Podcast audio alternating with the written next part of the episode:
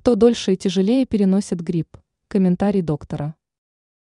Диетолог Дженна Хоуп рассказала, что мужчины тяжелее переносят такое заболевание. При этом они сильнее ощущают боль в суставах и горле, передает слова специалиста издания Daily Mail.